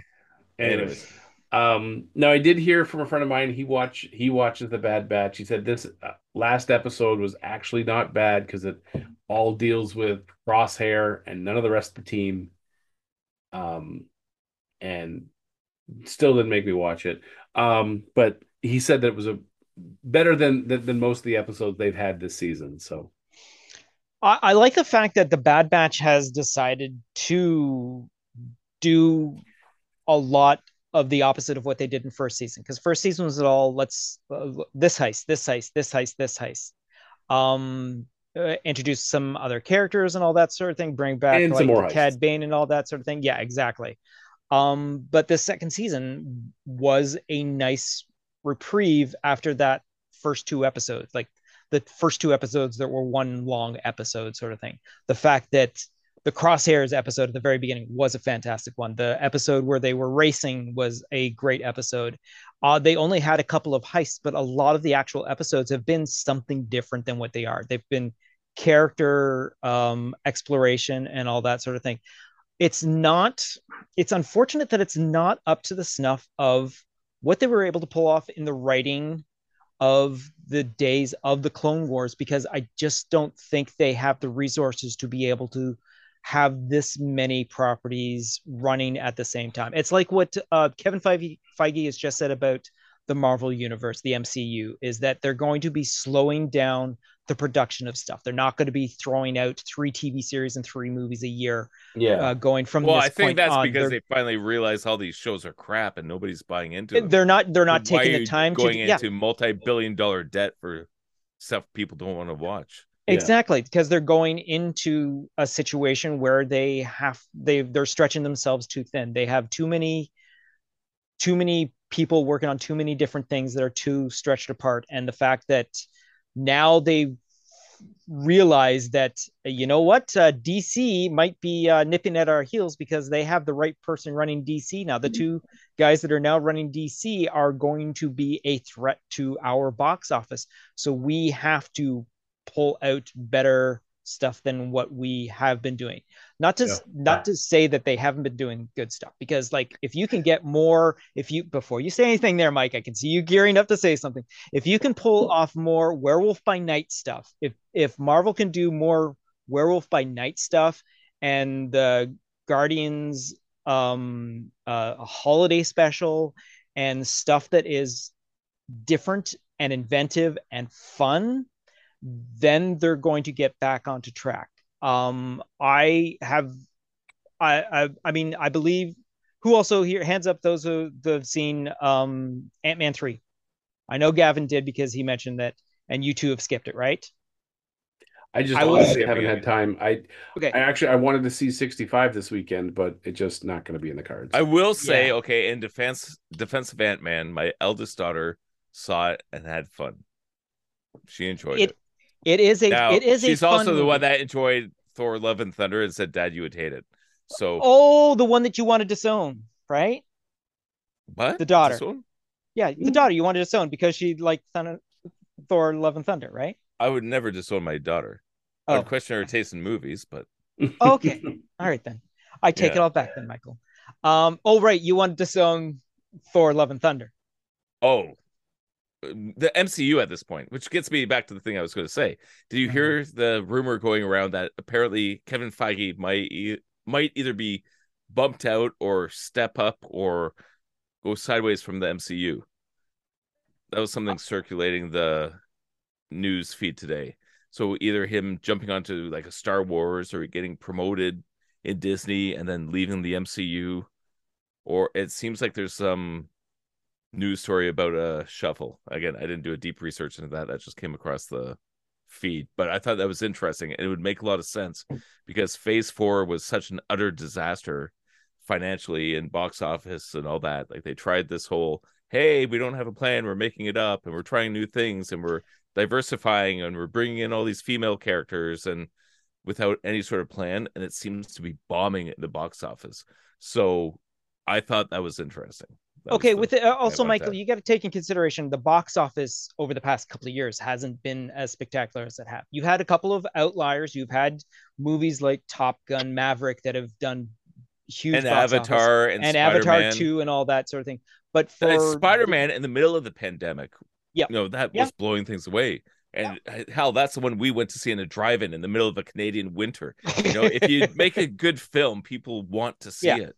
But, But just- stuff that's coming out, like I wanted to see Quantumania originally. Like I remember last year doing this podcast, that was the one I was looking forward to. Mhm. But the more I saw, it was just like, oh, it's all this goofy CGI and like it, it just one thing I liked about Ant Man as a movie was kind of grounded and down to earth, whereas other movies kind of went into wonky territory. But Ant Man was pretty grounded, and I thought that was a perfect movie to introduce the next big bad because you have your science heroes and you have Kang, and that could bring in Fantastic Four and Quantum Realm, and like uh, like everything was on the table to make that work.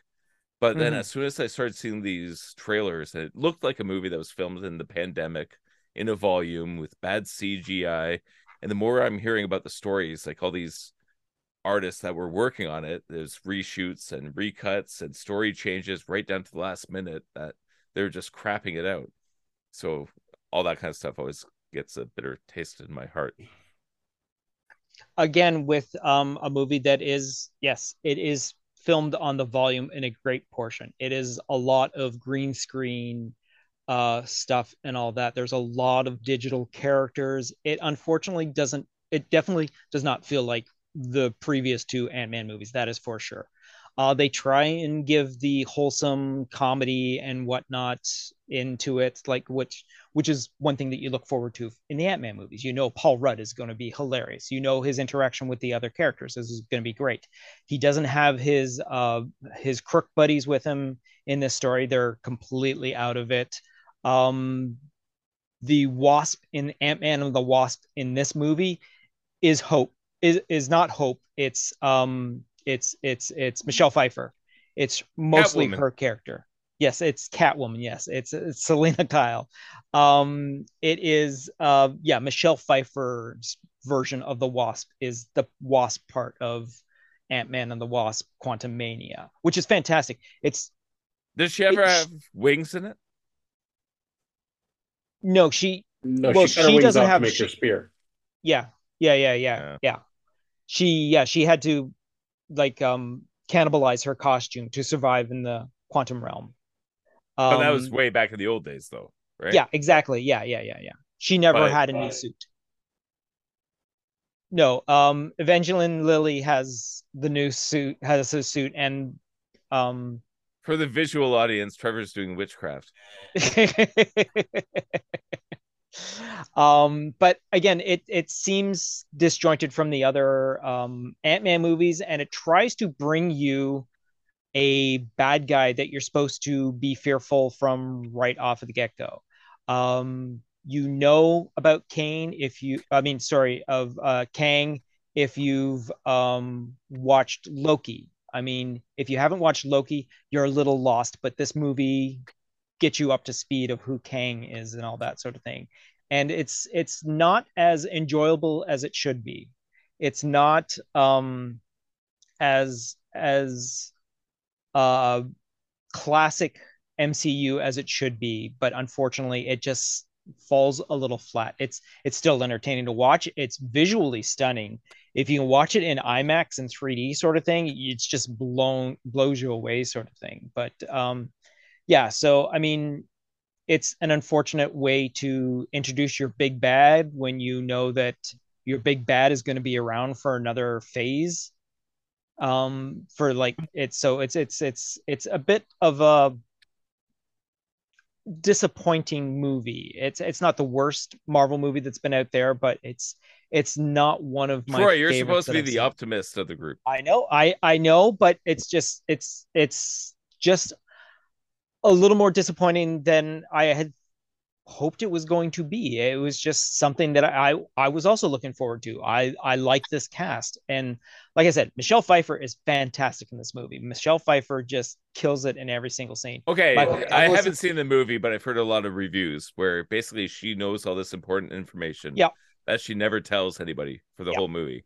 Yeah. That that's true. Oh, it's totally it's totally one of those situations. If she had said something, this would be a totally different situation. They would have been able to well, if she had told them, they wouldn't have done what they did. So that's the thing. So I mean, the fact that she doesn't tell them sets the story into motion and all that. If she had said from the get-go this is what happens in the quantum realm, they wouldn't have done what they did to get down into the quantum realm sort of thing. So or communicate. Basically they're trying to communicate with the quantum realm and the quantum realm decides, "Hey, we're going to pull you in" sort of thing. So that's the unfortunate thing with that sort of situation.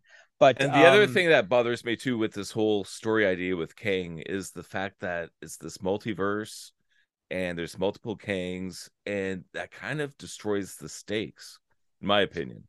When you have an infinite amount of Kangs as the bad guy, well, you defeat one, well, there's going to be another one.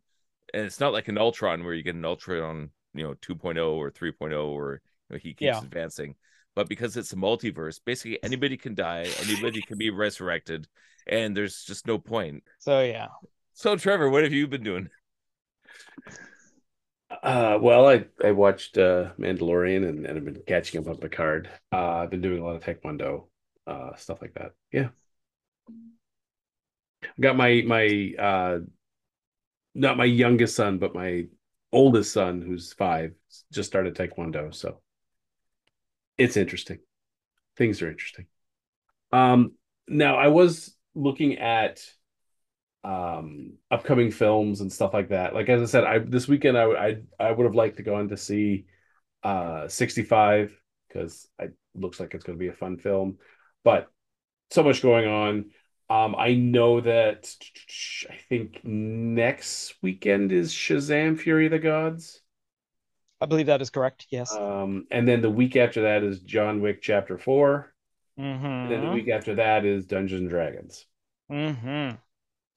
Um, now I just saw a thing. So if you have a, a D&D Beyond uh, membership, you can actually now um, get a link to the character sheets for the characters for uh, Dungeons and Dragons Honor Among Thieves. So Oh, really? one of them is, you know, as their character sheets as playable characters, and it lists all their stuff. So Oh, that's kind of cool. All Yeah. right. so it's a Yeah, nice might as well do, you might as well go all the way with that sort of thing. You know, like you've already got the the audience. You might Yeah, as well may as well. go all the way. Yeah. Um, But but all the looking at male like you know, characters get negative stats. no. Um, but I was looking at That's like, what I've heard. Did you see that article? With yeah, where they the were talking writers? about emasculating certain characters. It just well, the, the interesting thing was That pisses me off. it it doesn't for me, not at all, because the the head writer, um, he was pissed off that when he first proposed it, he was told that the the uh, like Chris Pine's character and some of the other characters weren't manly enough. They were they were supposed to be the the heroes of the story. And he's like, it's the fucking bard. He's the a bard. is yeah. never the hero of the story. No. He's not going to be the one pulling his sword out and leading the charge. That's why they've got the barbarian who happens to be a woman. And they were he was told to his face, we don't we don't want the woman to be the strong one. So he when he, he went back for the rewrite, he purposefully emasculated some of the the male characters so they would have to accept the fact that they're not the hero. And as the other thing is, he said they're all fucking thieves. None of them are the heroes. They're not supposed to be the hero. The thief in the campaign is never the hero, ever.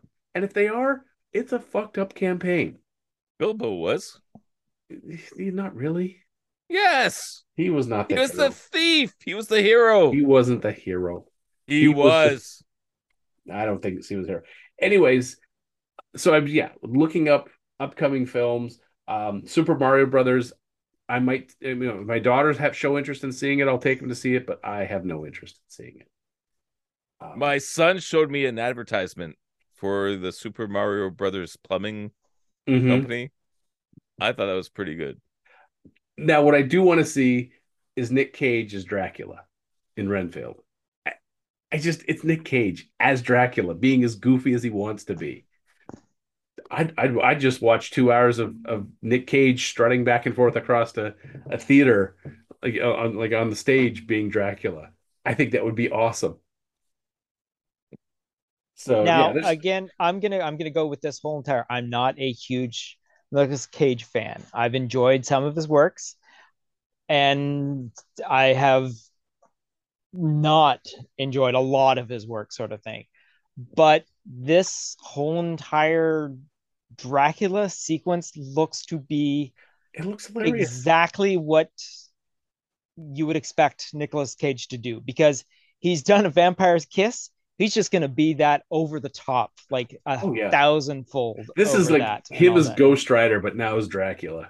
but now as Dracula. Yes, exactly. Yeah. yeah. But it's it's not like he's not gonna be always in the flaming skull. He's always going to be Dracula. There's no not being Dracula sort of Yeah, thing. So exactly. yeah. Um, now I did see that. So I saw a trailer from a movie called uh, Simulant, where people have like kind of like robot, you know, like maids and butlers and shit like that.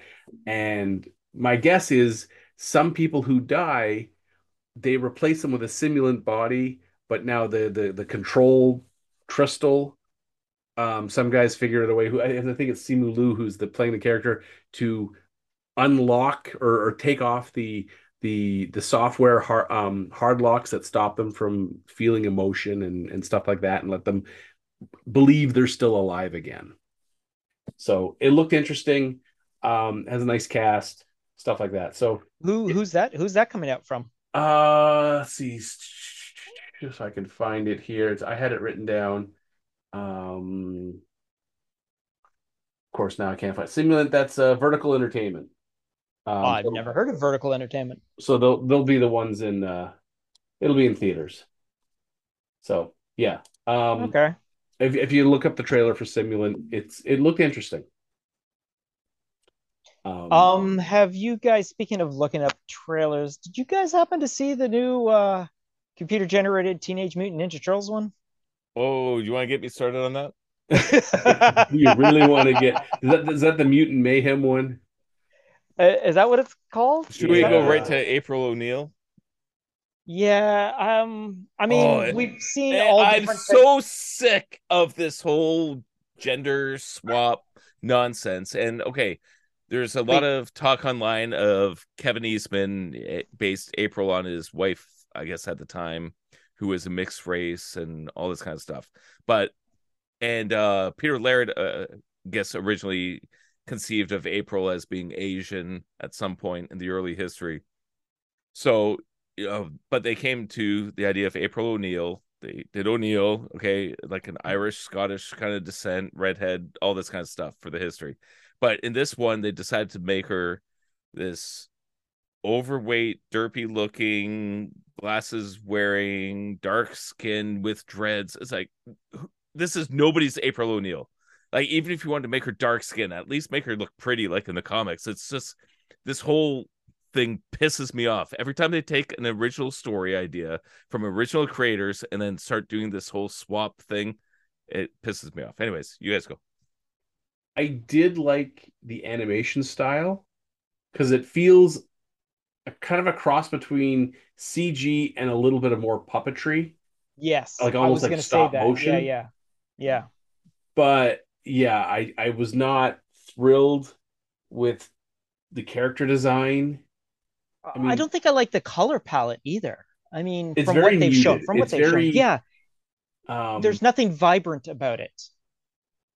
yeah, Yeah, it's it seems. Uh, I mean, I understand. Okay, let's introduce the turtles to yet another generation because every six or seven years you got to reboot the turtles for although someone else to seeing discover Splinter with an afro was kind of funny. Uh. I don't know if you guys yeah, I forgot that. about that. I forgot about that. Yeah, Yeah. yeah, I guess. Yeah, yeah. but yeah, It just it felt it felt like an animated comic book that I was watching. You know how they they used to do those where they take the panels and they slightly warp and shift them and all that sort of thing. Yeah, but now they're yeah. full. Everything's fully animated. and It doesn't. Ha- it has that sort of feel to it. It has. I. I don't mind the voices of the turtles. I mean, you're obviously going to change your voices. You can't have your the same voices going through all of it. I mean, Yeah. but yeah, But I, I- think I think they made some design choices that are questionable at best mhm. and terrible at at at at, at, at the least. Like just why. Why Yeah. And why change a classic? The original comic book stuff was so good. it was. I mean, I have a couple Makes of the me black and white issues, the original print stuff, and I just every time it feels like they they bring out another version of Teenage Mutant Ninja Turtles, it just steps so much further away each time from the original vision Mhm. that it's to the point now it's it's almost a mockery of itself. It's like how much how much further can we push this and piss people off? Yes. And it's like it, they just they need to get back to its roots. I mean, yeah, they're introducing it for a new generation, but that doesn't mean they need to, you know, rip the guts out of it for the next generation. The next generation of people who are going to enjoy this this work are they're not stupid. Stop treating them like they are. Um, yeah, it's just I, I'm just sick and tired of them mm-hmm. doing shit like this. And imagine Hashtag not my brought turtles. it- and yes, let's start that, Troy. But if they brought it back to the original, that whole idea of the Frank Miller parody of the Daredevil and you know the hardcore pulp idea. Like I even want to see a Turtles where they all have the red, you know, headbands or whatever, face masks. Like, Yeah, and maybe by the end they they bring it back switch to, to they all switch to different colors for their own individual identities. But when we first meet them, they have no s- separation in terms of who, who they think they are. They're you know it's it's four is one sort of thing. Um, I would kind of honestly, I've been following the the uh Team Mutant Turtles like the last Ronin. You know, after three of the turtles are dead, and it's the last one almost like an old man Hulk or old man Logan. I want to see that as a film.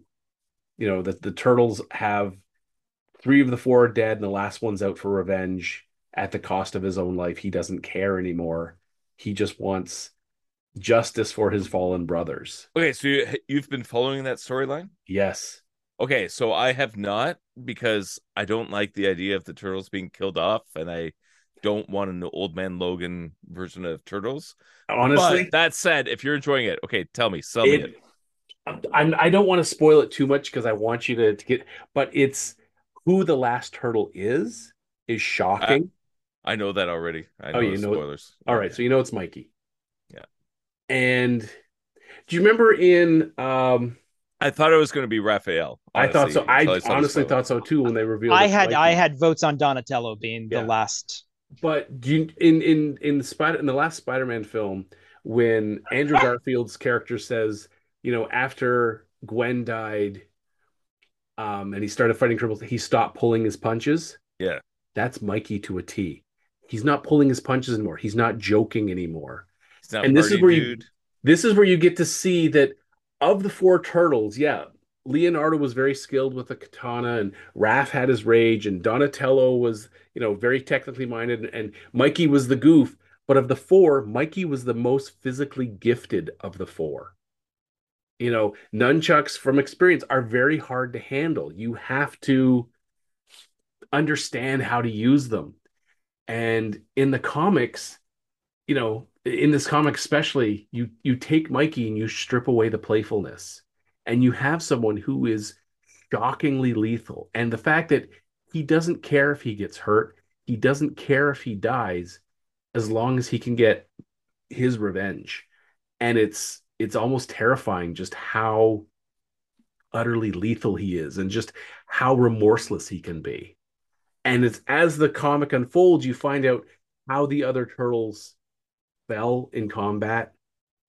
Um, and the fact that he blames himself for, you know, being that playful, goofy dude and not stepping up and saving his brothers as each one fell to the different circumstances, and how it tears on him. And it is it is i mean gorgeously written. Um yeah it if you haven't read it i would say you know try to catch like maybe a a, a compilation. Um it's just yeah it's it's outstanding how good it is.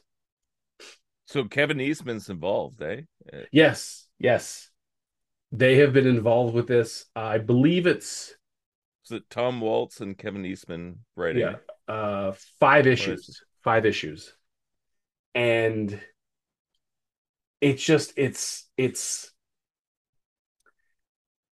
it's so good. Like it's it's this is what you know like did you ever read um hulk? The the old man hulk like the last hulk standing?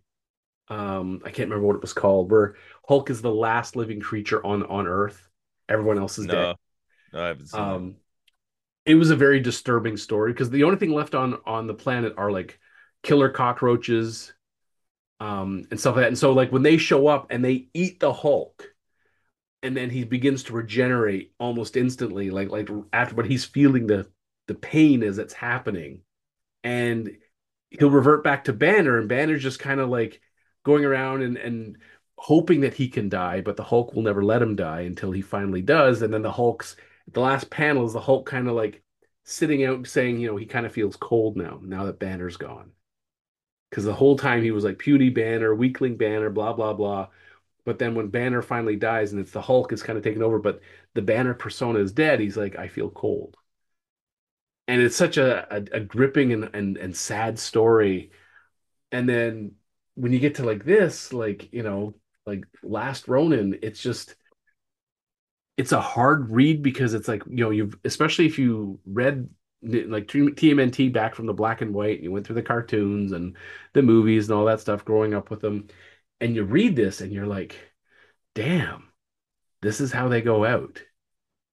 And it's so well written. It's just so gorgeously written. And yeah if you haven't read it you're missing out. You really are. And it would make an amazing I they I don't think they could do it justice in a 2-hour film. Something like this would need like a even a 10 10 episode miniseries on HBO go as dark as you can with it because it is very dark in terms of the tones um And the original comic books were dark. oh yeah the original ones were very dark like, parody they- of Frank Miller stuff. It, it was dark, so I like that. Yeah. So yeah, if if you get a chance to read them, do do so. It's just so so amazing. Like it was this came out in 2020. Um and it it was just like wow. Like this is this is a story that they put a lot of thought into and yeah, you don't. I think it's at the. You don't even realize it's Michelangelo till the end of the first issue, and he, at this point he's like ready to to to commit ritual suicide because he thinks he's failed everybody, and then yeah, and then yeah, we're we're it's it's amazing. I I honestly can't gush about it enough. So yeah, it, it's and that's something- one where I was not interested because I was tired of other people doing the turtles and doing them wrong.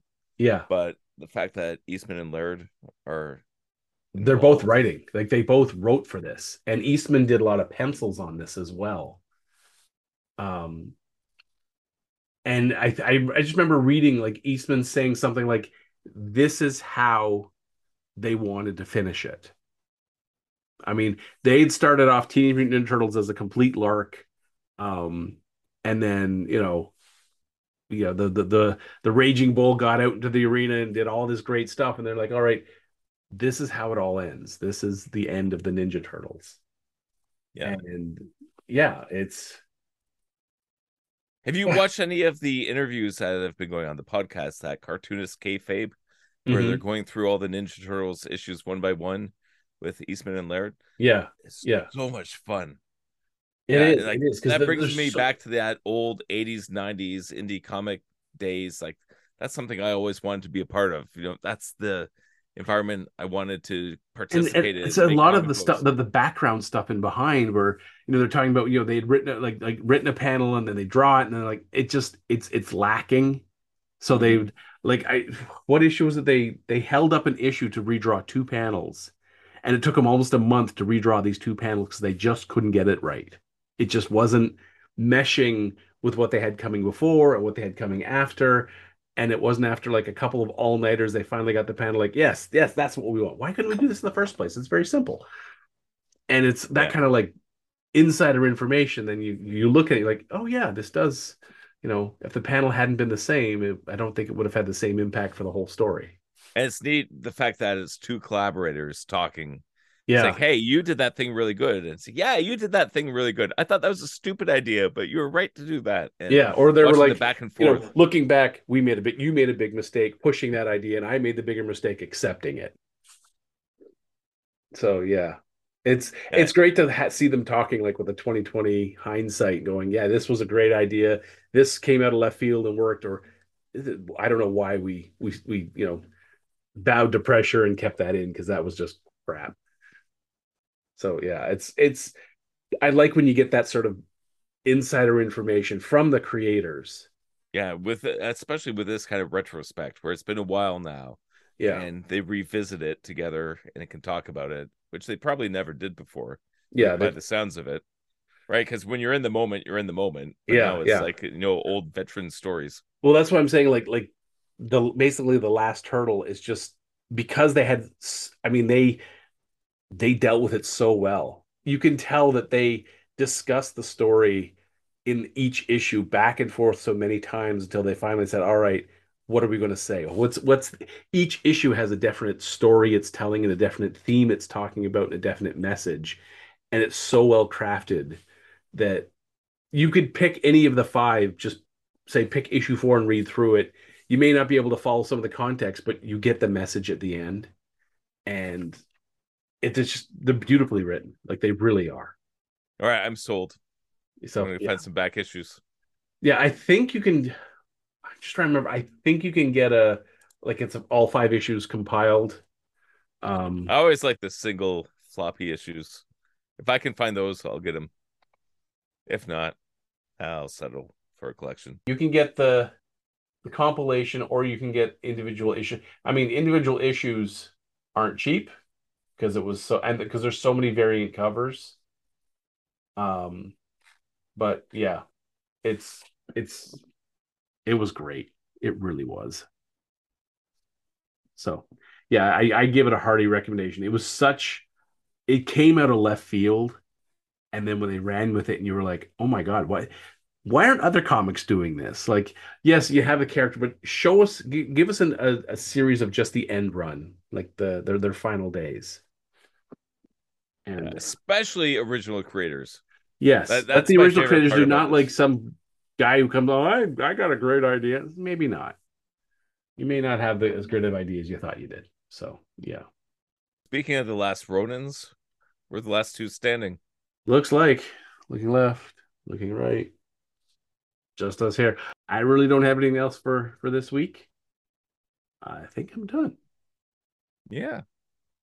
All right. So, uh, so For all the recommendations, then, you know, watch Picard, watch Um, Boruto, I'm pick up the on last it. Ronin.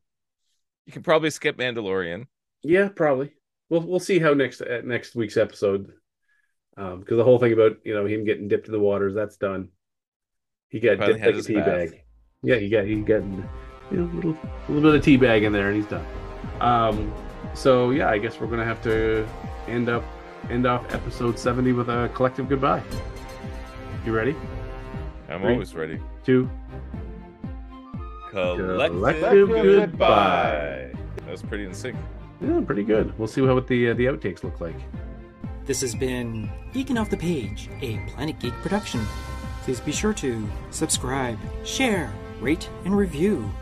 You can find us at our social medias through Facebook, YouTube, and TikTok. Search for Planet Geek Productions. On Instagram and Twitter, Planet Geek Pod. Or you can send us an email at planetgeekpod at gmail.com. So until next bad time, same spider channel, may the force be with you, and thanks for tuning in.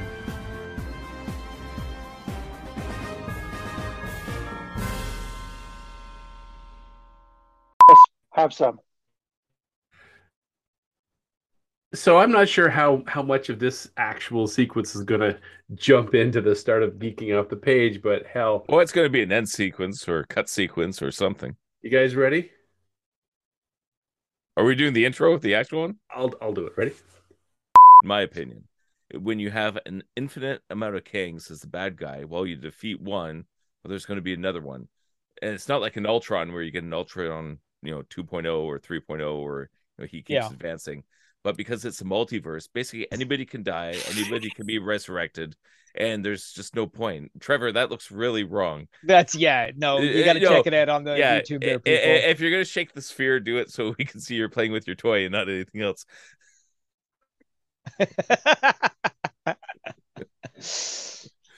But uh, yeah, it's just kind of ruins the stakes of with this whole. Trevor, what did you do? The idea of Trevor's this being multiverse. distracting for the camera, people.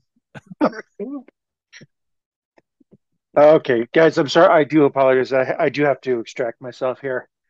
Got, Oh, uh, geez, Trevor, look what you've done. I scared Gavin away. no dinner calls. Oh, All right dinner. then.